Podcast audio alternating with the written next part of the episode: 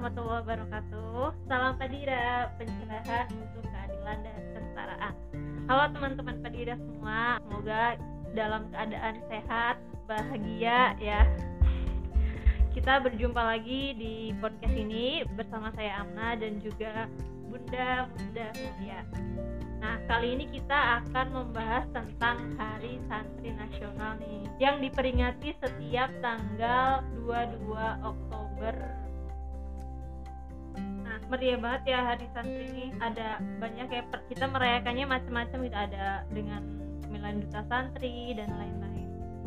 Tema eh, di 2001 eh, 2021 ini Hari Santri temanya adalah santri siap siaga jiwa raga. Santri siaga jiwa raga. Ini maksudnya katanya agar santri itu siap siaga menjaga negara Republik Indonesia. Nah, kalau dari istilahnya sendiri santri itu siap sih, Bu? Benernya? Ya, jadi bagus banget loh kalau di Indonesia ini karena istilah santri itu saja itu kan dari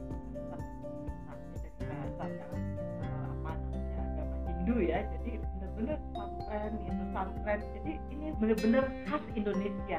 Jadi kalau kamu tanya di dunia Islam lainnya atau apa itu pesantren, apa itu santri, mereka nggak paham.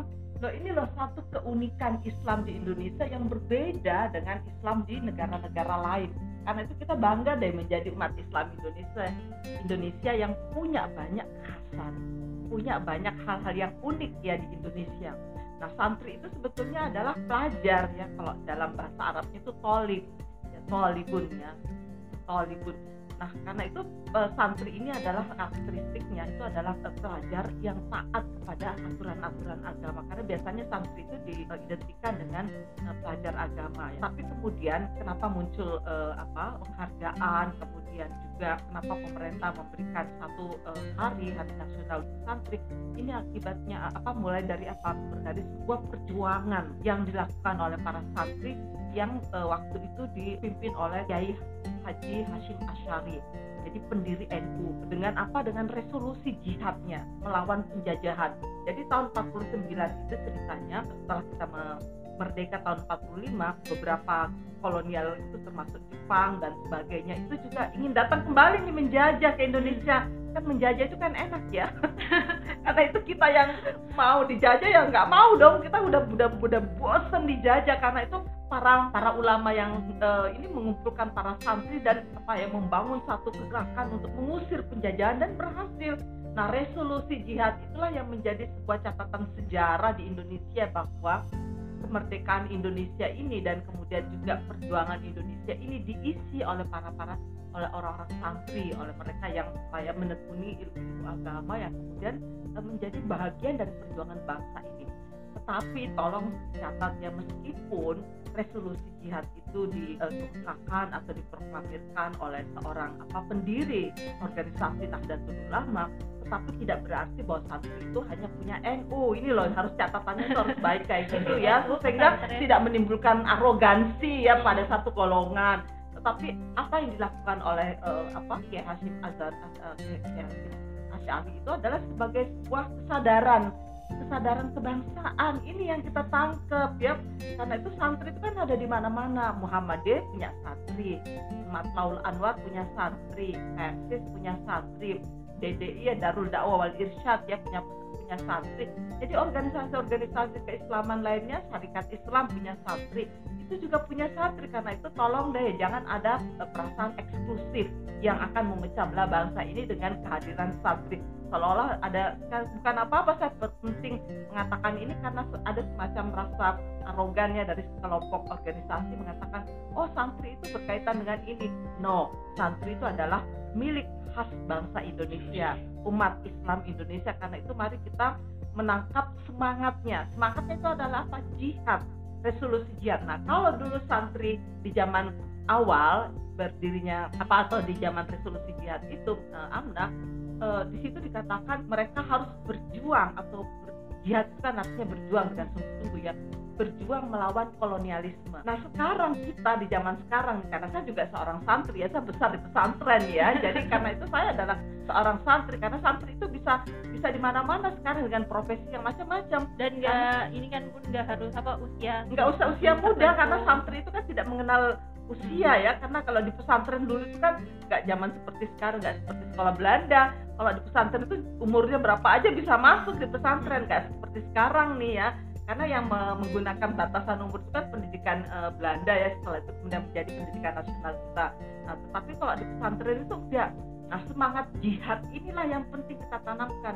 Nah sekarang kita berjihadnya apa? Karena kan kita sekarang sudah merdeka. Tetapi meskipun kita sudah merdeka, kita belum merdeka dalam dunia politik. Nah, kenapa? Kita masih ada penjajahan bentuknya apa? Oligarki. Ada bentuknya apa lagi itu ya kejahatannya dalam demokrasi kita ini masih banyak nih yang mencoba menjajah ada ingin mengembalikan uh, apa model pemerintahan yang represif gitu nah itu semuanya itu harus kita lawan nggak boleh melawan oligarki ya berjihad melawan oligarki. Nah, yang kedua eh, penjajahan dalam bentuk ekonomi. Nah, monopoli dalam bentuk ekonomi kita itu kan luar biasa nih. Apalagi kalau kita melihat ketimpangan ekonomi dalam masyarakat kita luar biasa. Karena kenapa ketimpangan ekonomi ini berbahaya sekali nih uh, apa namanya Anda? Karena ketimpangan ekonomi ini akan menimbulkan uh, apa? Kecemburuan sosial. Dan itu akan menimbulkan konflik. konflik-konflik mana? Kalau itu meletup satu sama lain itu kan bahaya kan?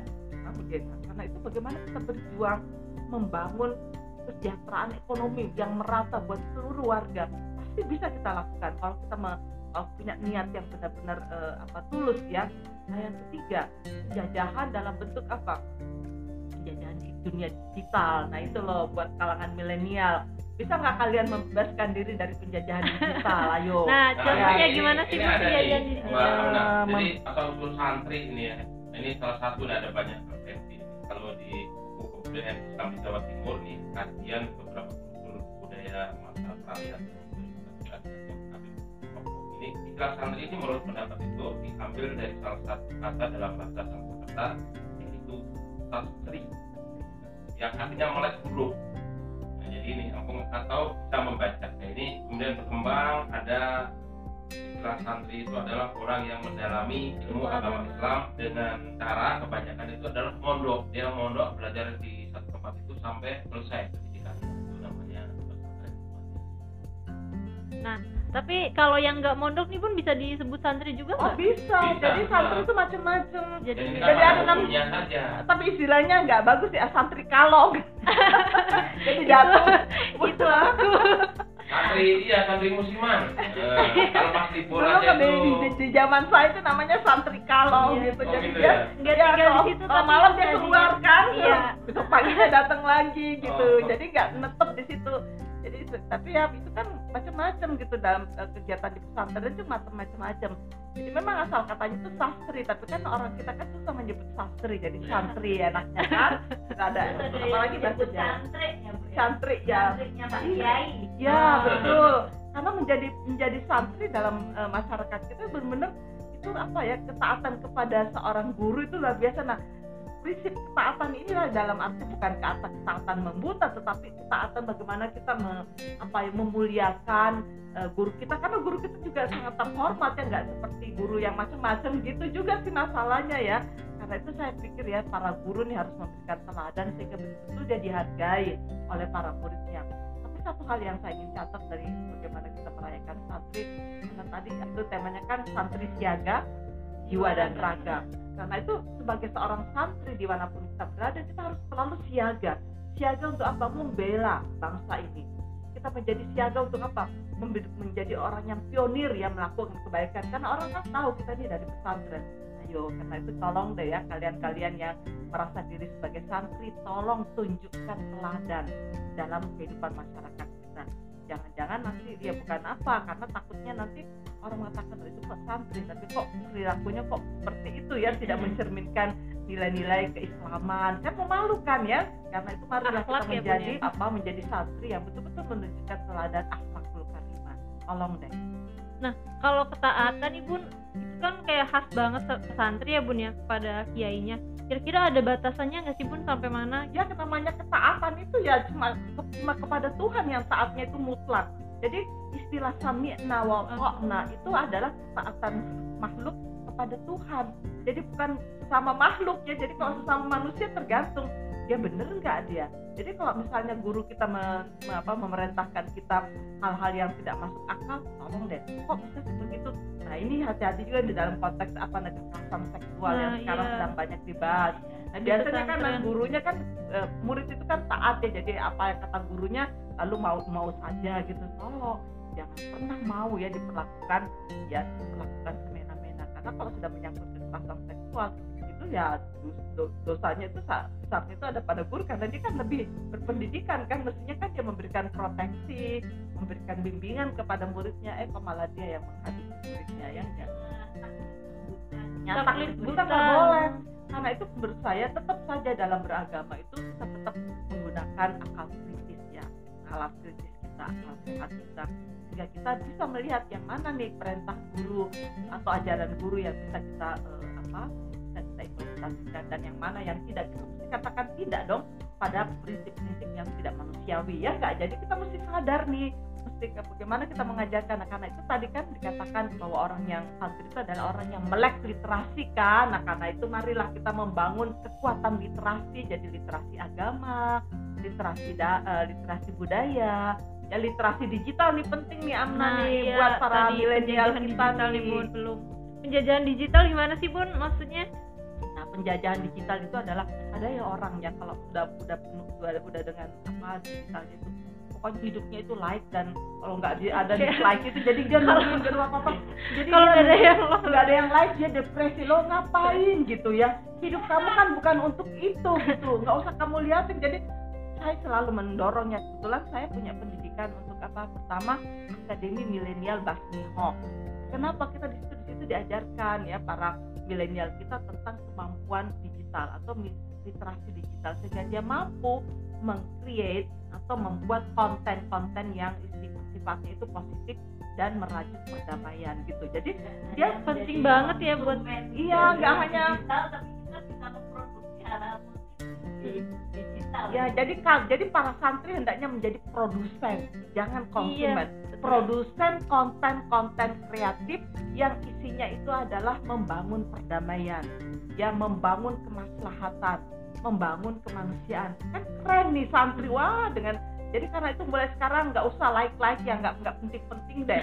Pokoknya kalian bikin sendiri dengan konten-konten yang bernafaskan ajaran-ajaran santri yang sangat eh, mencerahkan ya enggak? Yang Iya. isinya itu adalah nilai keadilan nilai-nilai kesetaraan.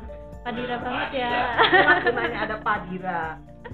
Pencerahan untuk, Untuk keadilan dan kesetaraan selamat hari santri. Semoga semua kita menjadi santri yang baik dan berguna bagi bangsa dan berguna bagi kemanusiaan Selamat Hari Santri, sahabat Padira semuanya.